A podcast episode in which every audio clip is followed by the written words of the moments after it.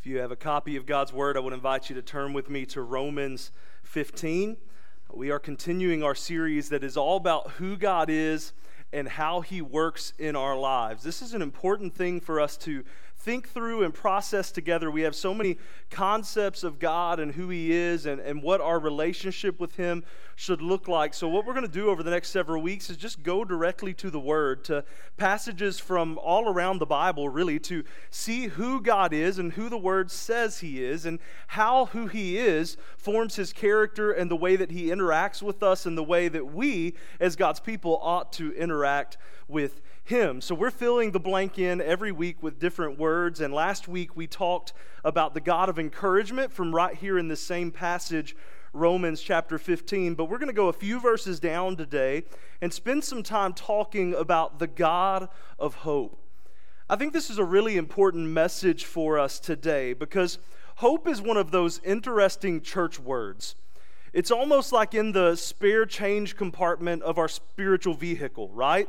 Uh, we know it's there. We kind of reach for it when we need it. We know it's a value, so we don't discard it, but we don't always really know when we need it or what it's going to look like to use it and, and think about it. We've made hope really a very ethereal and abstract term.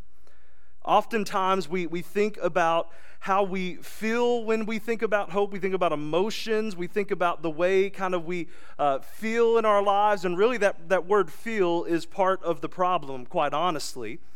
We've turned hope into a feeling or an emotion. But the reality is, hope is way beyond wishing or longing for something to occur. We use the phrase hope for things like, I hope the Astros win the World Series again. I mean, again, or I hope maybe parents, you feel this one. I hope the kids don't get sick this week. Right? Like we, we hope is like it's a wishing or longing for something to occur in our lives. But what I want you to understand today is that not only today, but every day, as Christ followers, hope isn't a feeling, rather, hope is a reality. Hope is a state of being. It's a place where we stand, a reality that ought to change every single part of our lives. Hope is not attached to the whims of this world, but hope is attached to our sovereign Lord. Aren't you thankful for that, friends? But do you live in the way? I know none of you are like, wow, what a brilliant, I'm writing that down. I've never thought of this before. Oh, but if you look at your life, I don't know that we can say, My hope is built on nothing less than Jesus' blood and righteousness. Like, oh, great song.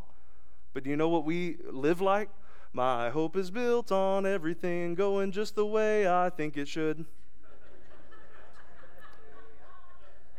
when darkness seems to hide his face, I tuck my tail and run away, right?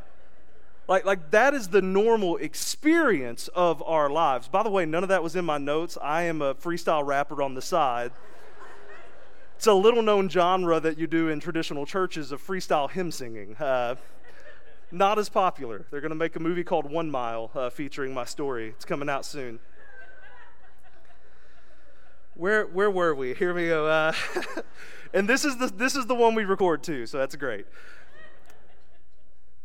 The reality is, hope is available to us, and, and it should make us steady and secure in our faith. And, and I just want us to see really one incredible verse. We're going to, of course, look at the context around us, but I believe the Lord is going to use this to kind of give us a new paradigm to think about hope and the way we interact with it as the people of God. So uh, you read it with me twice. Let me just read this over you, and then we're going to pray again and ask the Lord to help us understand His word. Romans 15, verse 13, the word of the Lord says this.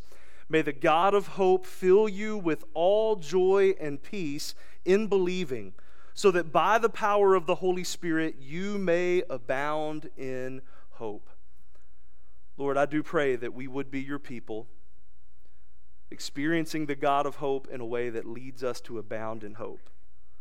So, Lord, would you just help me to, to have clarity of thought and speech? And would you help my brothers and sisters to have ears and hearts that are ready to hear and receive the word, and hands and feet that are ready to walk in this hope that you give us to abound in?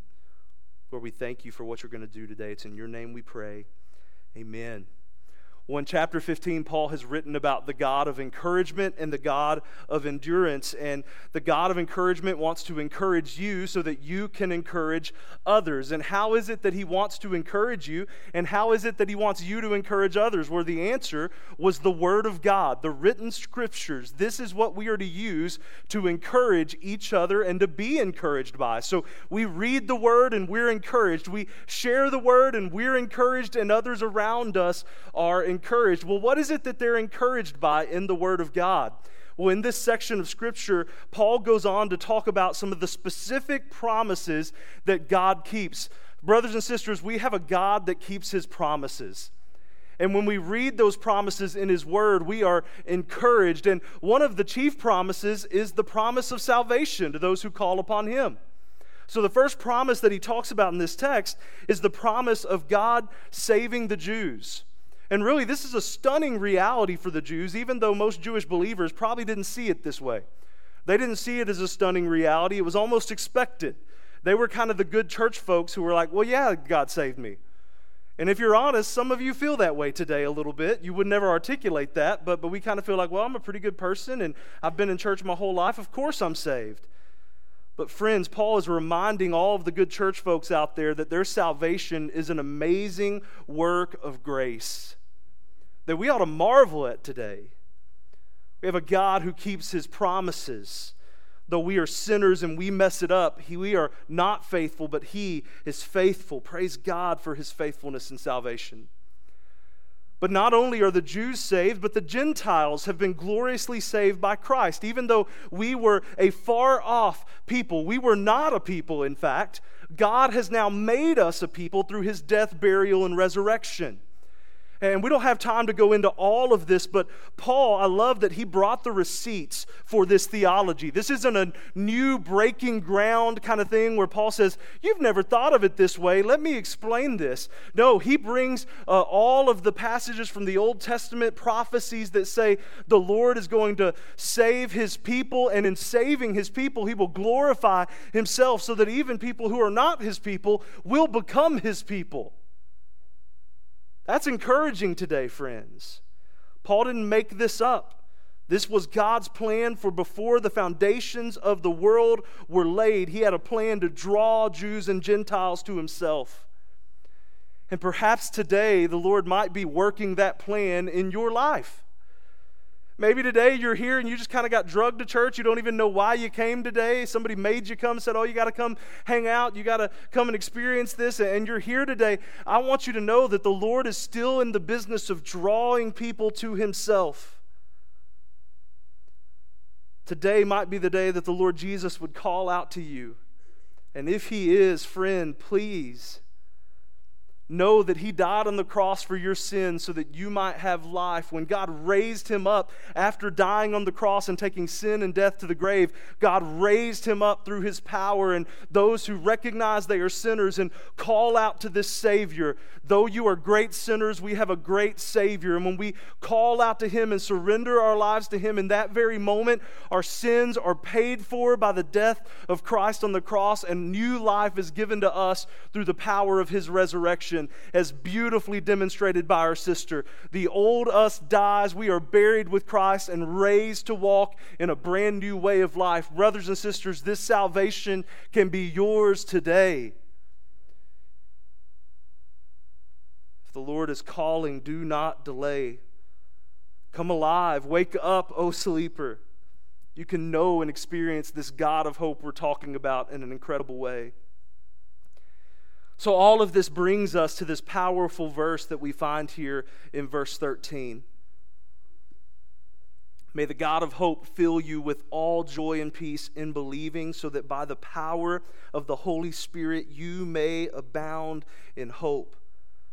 Friends, you need to know that this was not just meant to be one of those flowery, beautiful Christian verses that you can put on a throw pillow on your couch or on one of those knitted things that you, your grandma made you, right? Like, like that's not what this is about. Paul was not writing a 500 word essay and needed a few more words to get in there. Oh, I'm the only one who did that, apparently. You're all looking at me like I'm crazy. The adjectives come out. Beautiful, flowery language, and you didn't really say anything, but you said a lot. Uh, some of you are like, that describes half your sermons. Thank you. Uh, Just said it for you so you didn't have to. Uh, though flowery language is not something I'm oft accused of. Uh, so, for the record.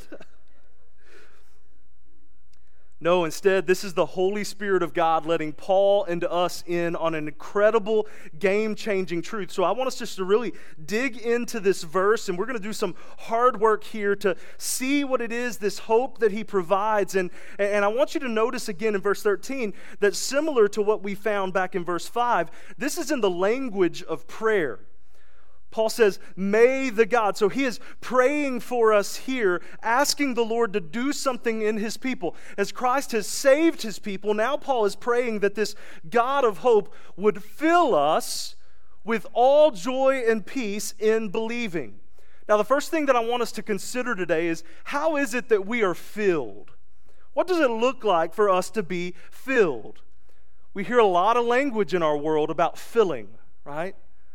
We, want to seek a new filling. We want, we want to experience the, the filling of the Lord. And I believe that a lot of this language comes from our mystical Christian confused culture. Things like, fill us up, Lord. What does that mean? Don't be weird, church people. Like, we, you, we do this. We use this weird language that oftentimes has a hint of biblicism, but is not really biblical and we say weird things that just confuses everybody around us. And those people say, Well, I've never kind of experienced that kind of thing, so I guess I must not be a believer. We always start with this weird, intangible, mystical deal. Guys, did you know that we have a Bible? Praise God.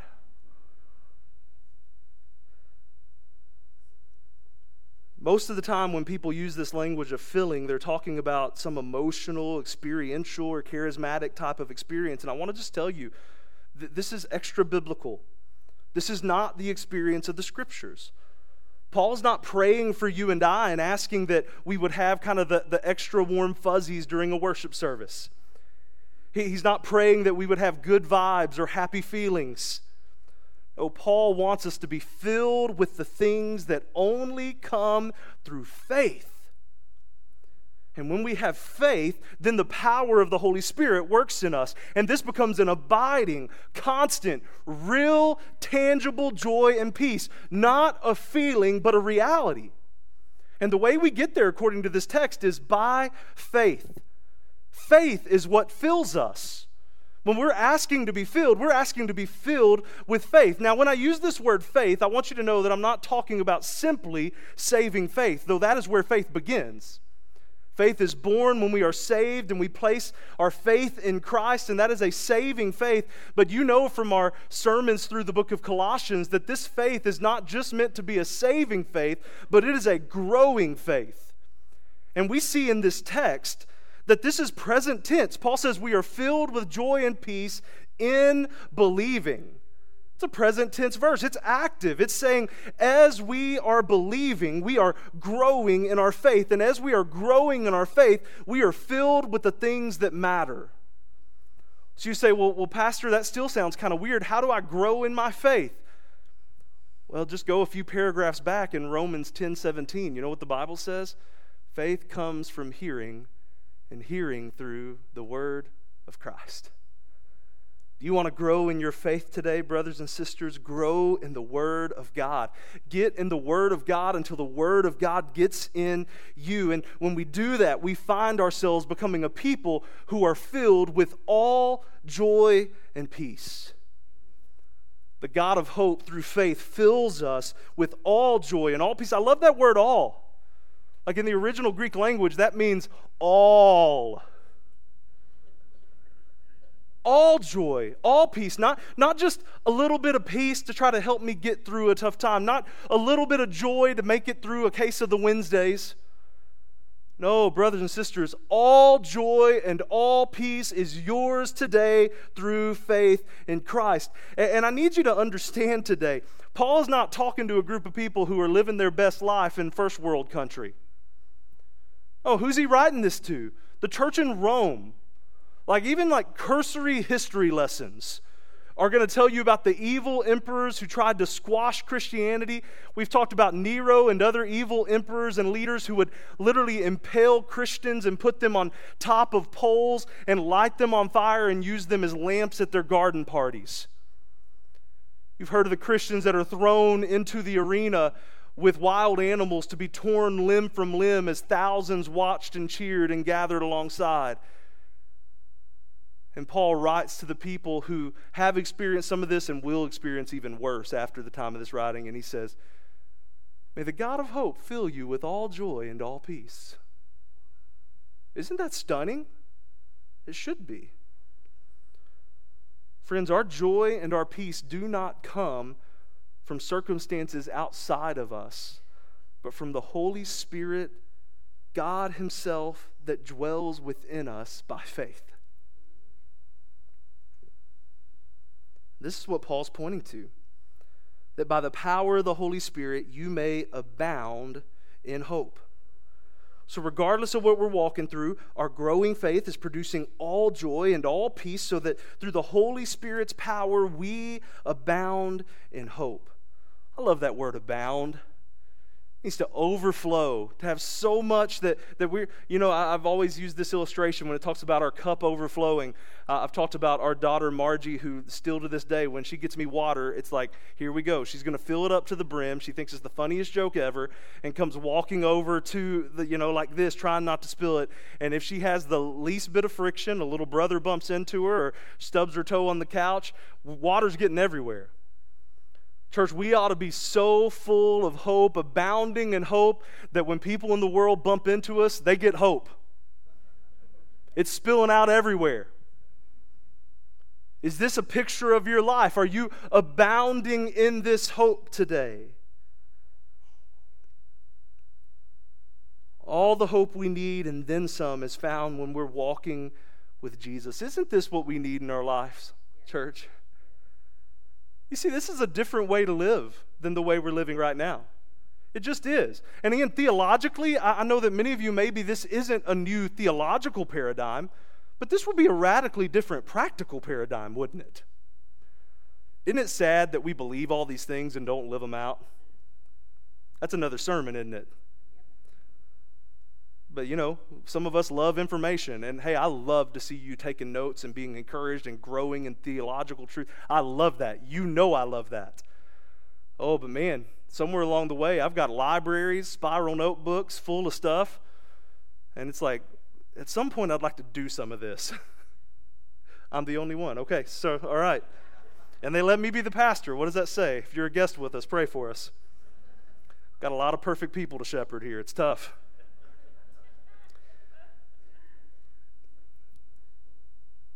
I think most of us just go through the drudgery of life clinging to a lifeless and empty feeling that we call hope, but it's not really hope. But I want you to see that the Lord is inviting us today to experience a Holy Spirit enabled hope that He provides for us. So I want to get really practical with you for a minute and give you a couple of visuals of what I think this tends to look like. We're going to talk about the worldly cycle of hope and the biblical cycle of hope. So let's start with this worldly model of hope. So you see, and I have a screen up here, so if you think I'm just looking to the heavens, I'm looking at the screen with you, but I'm not turning around. So this tends to, worldly hope tends to revolve primarily around our circumstances, right? So if things are good, then we have hope. And this worldly hope is kind of characterized by excitement and joy of a new opportunity. Sometimes it's because there's something new happening or things are good in our lives and we have hope. But what inevitably comes in our lives? The problems with circumstances is what? They're constantly changing.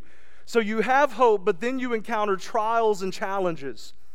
And when you do that, maybe you try to push through it. Maybe you're just saying, what doesn't kill me makes me stronger. I'm just going to push through. But that only lasts so long until eventually you find yourself in a place of disappointment and you're still trying to drag yourself back out of it, maybe, but eventually that gets us to a place of despair where we say, Why am I even trying? This is what happens in a diet when I eat broccoli for a week and don't lose weight. And I'm like, Why am I even doing it? I am at despair. And it, to worldly hope is just going to look like chips and salsa for me today for lunch, right? But do you see how this cycle happens in our lives? And here's what we do when we get to despair, even the world, the secular world, will say, You can't stay there. Go get you a counselor, go get you a therapist. And you're going to go, and by the way, not against those things, but you're going to hear, hey, quit focusing on that circumstance and instead think about the good things. Hey, find you a new circumstance. So, this is what we do, isn't it? Well, maybe I need a new job, or maybe I need a new relationship, or, or maybe I need a new church, or maybe I need more money. And we find something that, again, re inspires and reinvigorates our worldly hope, and we start the cycle all the way back over again. But I'll tell you, this worldly hope cycle is kind of like one of those treadmills without a motor. Have you ever been on one of those? As you can tell, I'm an expert in treadmills. Thank you. But I tell you, if you've ever been on one of those, it's a whooping. You have to like work to get it going. I'm the kind of guy, if you, again, if I'm running, you should be running, but you got to turn a treadmill on and have a motor for me to be running. If I'm powering that thing, we're, we're not even walking probably, right? But it takes a lot of work and you have to keep it going. And if you slow down, that treadmill is going to slow down. And it's laborious, it's labor intensive, and it's a struggle from the word go. So many of you today are probably exhausted, weary, trying to self propel your life into real hope. But at the end of the day, when we go by our own power, circumstances are always going to change, and this ends in despair till you try to get it moving again. But here's the invitation of Christ stop the cycle. It's not working, friends. Quit going from circumstance to circumstance, from circumstance to circumstance, and instead, the call is to move to a biblical cycle of hope. And here's what that looks like. Rather than revolving around our circumstances, this biblical hope is built on the Holy Spirit of God. Friends, this treadmill's got a motor. You thankful for that? The call of this sermon isn't to, hey, get hopeful, everybody. You can find that message today. And by the Lord's grace, I'm not preaching that message, but preachers all over America will tell you 10 things to be more hopeful. And they're just teaching you to run on a treadmill that's propelled by your own strength. But I'm telling you that the Holy Spirit of God stands ready to change your life and let you experience a real hope. So, by the power of the Holy Spirit, we come to know this God of hope through a saving faith, but this faith also is what? A growing faith. And as we've put our hope in the God of hope, and as we're developing this growing faith, what ends up happening, according to the text, is that joy and peace are the product of that life. We move from uh, having hope in circumstances to having a real joy and peace that is absolutely real and tangible in our lives. And that joy and peace leads us to become a people who abound in hope. And this is my favorite part about this. Uh, this, this cycle is not a treadmill, uh, this is more like a flywheel. And I'm not going to get into a physics lesson here. You can kind of look that up later. But what happens is that by the power of the Holy Spirit, as we are putting our faith in God, what ends up happening is that we develop the fruit of the Spirit that consistently leads us back to the God of hope, that leads us to continuing more of the Spirit, and that momentum carries. And friends, you know what we end up being? What Romans 1:17 calls living faith to faith. So instead of living circumstance to circumstance by the power of the Holy Spirit of God, we are living from faith to faith, and it begins going in that direction. And regardless of what circumstances we find ourselves in, regardless of what you have going on in your life, we become a people who live with a hope that is abounding because the God of hope is working in us every single day.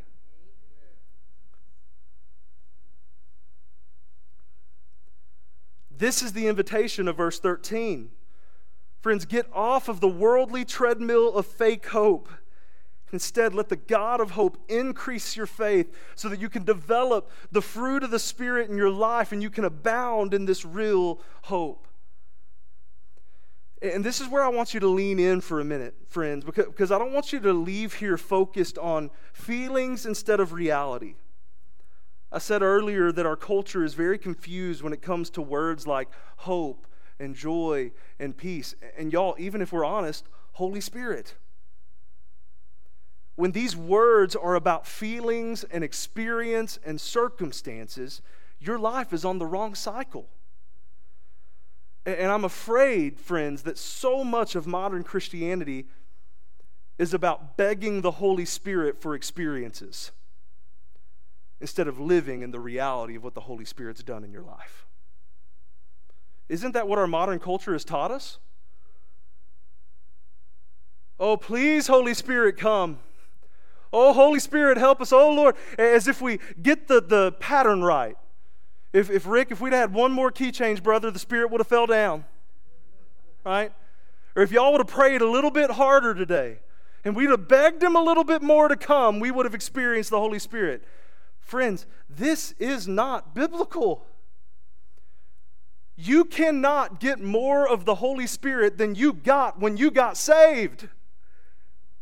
His presence indwelt you in that moment. All of God, the Holy Spirit, was poured out upon you and in you when you came to know Jesus.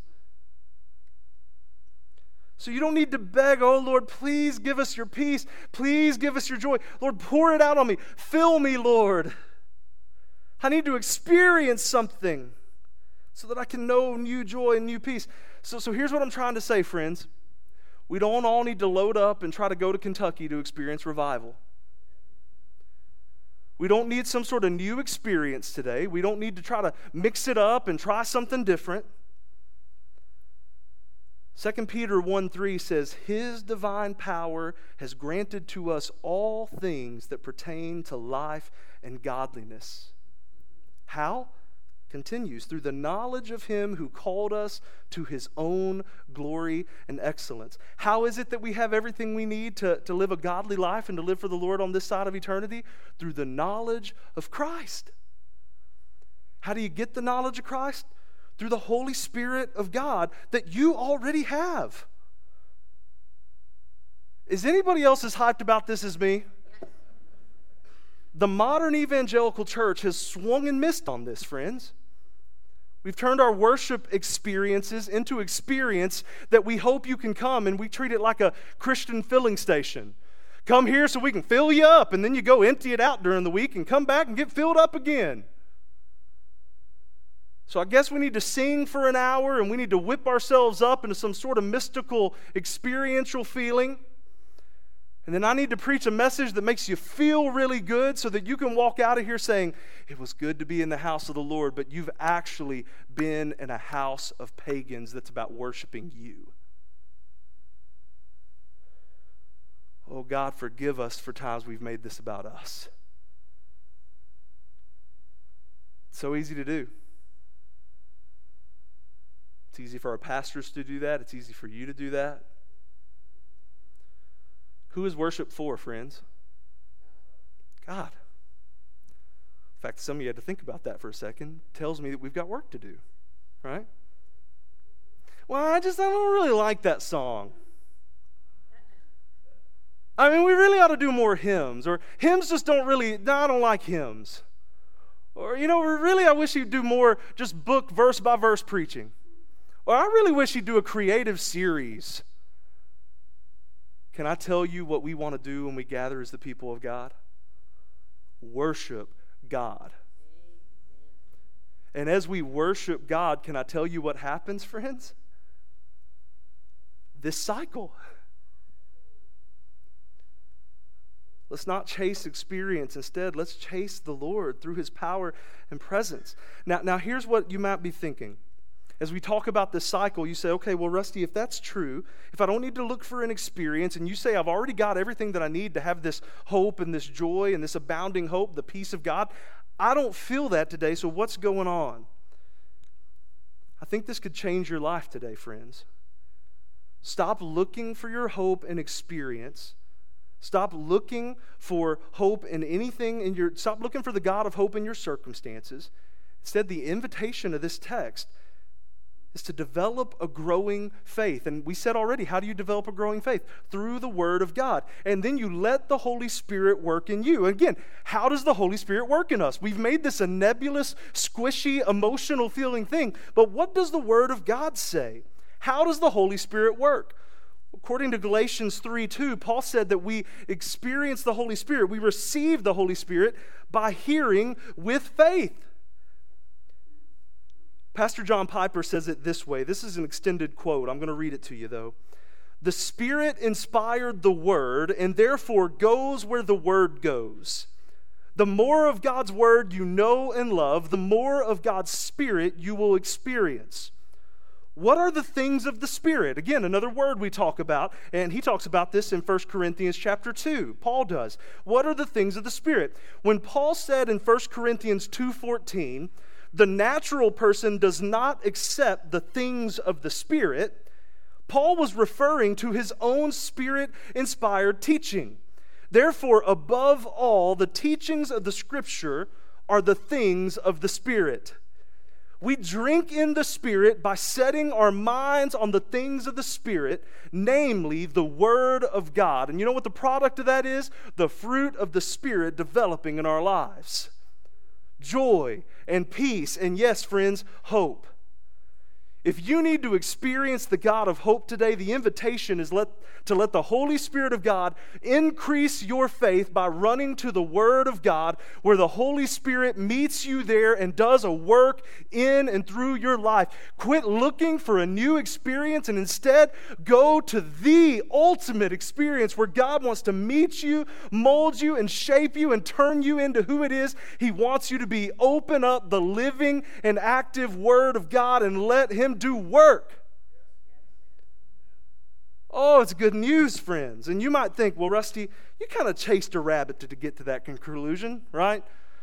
Well, you got the Holy Spirit, then you got this, and you got the Corinthians.